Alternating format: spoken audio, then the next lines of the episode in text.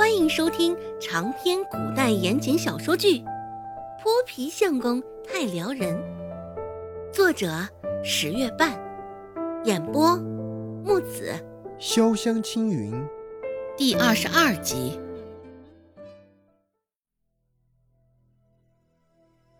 周芷一脸从容地说：“刘婶子，你误会了，我是过来帮忙治病的。”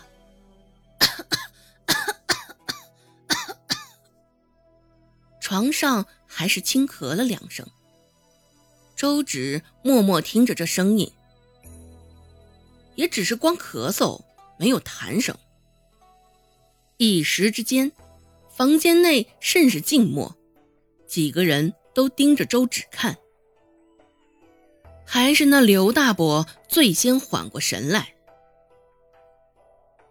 虽说刘大伯说话很不顺耳。只是周兴心里也是这般想的，拉着周芷的袖子晃了晃，周兴压低声音说道：“别捣乱，还是赶紧回去吧。大伯，你先听我说说，再判断我是不是胡来看热闹。”刘大伯摆了摆手道：“哼，那好，你倒是好好说说。”没有在意他语气中的不屑之意。周芷侧过头，看了一眼床上的孩子，开口问道：“这咳嗽是不是白日轻，夜里重？常常只是干咳，没有痰？”刘大伯点点头道：“不错。”周芷继续发问：“在此之前，是不是曾服用过黄连、黄柏、黄苓？”和之子，这刘婶子抢先答道：“没错，没错，我家宝贝儿啊，咳嗽这半个月之时了，郎中啊给开出的药正是这药方。哎，丫头啊，你这真的能看病啊！”见周芷现在连用过的药方都猜中了，刘婶子心里一喜。肿的已经不成样子的眼里又哗哗的流下两行清泪。刘大伯还是不敢置信，毛都没长齐的丫头怎的能给人治病？孩儿他娘胡来，他可不会。想到这儿，刘大伯摆摆手，扬声道：“孩儿他娘，你这竟是病急了乱投医！这么点儿大的丫头能治什么病？”我看他也不过是信口雌黄，你莫被蒙了心啊！而一旁的周兴听得刚刚周芷与他们一来一回的回答，早就已经看呆了。对于刘大伯的反应，周芷也不意外，毕竟谁也不放心将一个孩子的命就这么随便交给一个外人，更何况这个外人还是个十岁的小孩儿。刘大伯，既然现在郎中对宝儿已经没有办法了，何不试试我的法子？我能救他。这不，横竖都没有更好的办法了吗？孩他爹，我觉得可以试一下。郎中皆说咱家宝儿命不久矣，何不大胆一回？反正最差的结果就是现在这般等着。等着死！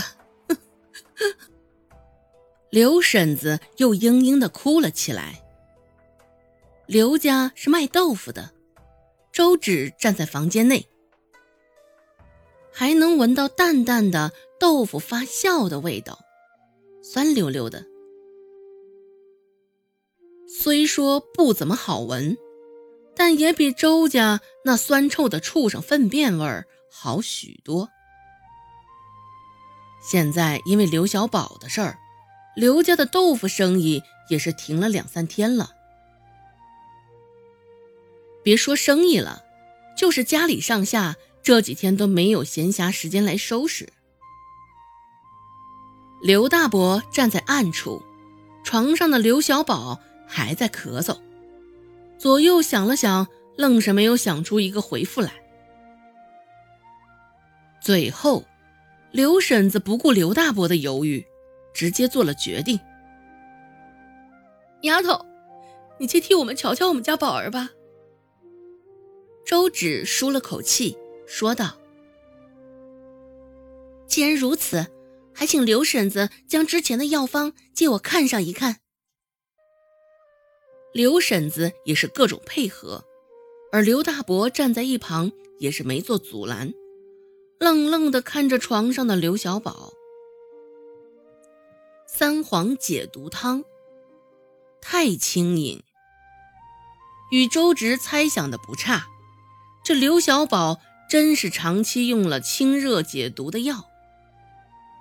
肺虚燥咳，小儿咳嗽，本就醉忌过早清热撤火，还恐加重病情，肺阴有虚，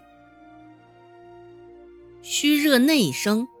咳嗽才会拖拖拉拉，久治不愈。对于周芷的医术，刘大伯心里还是存有疑虑的。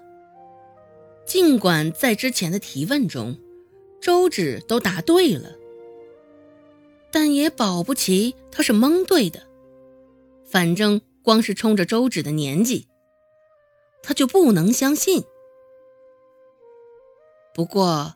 就算他不相信，不同意也无法。这一旁的刘婶子却是相当信任周芷的，现在看着周芷眼中带着一层光似的，亮晶晶的，像是在看神医一般。往刘婶子的方向凑近了几步，刘大伯压低了嗓音问道：“这丫头说的话能相信吗？”你该不会是真的信了她吧？刘婶子不加思索，直接肯定道：“我信。”刘大伯一脸不敢置信的看着刘婶子，仿若他现在中了邪一般。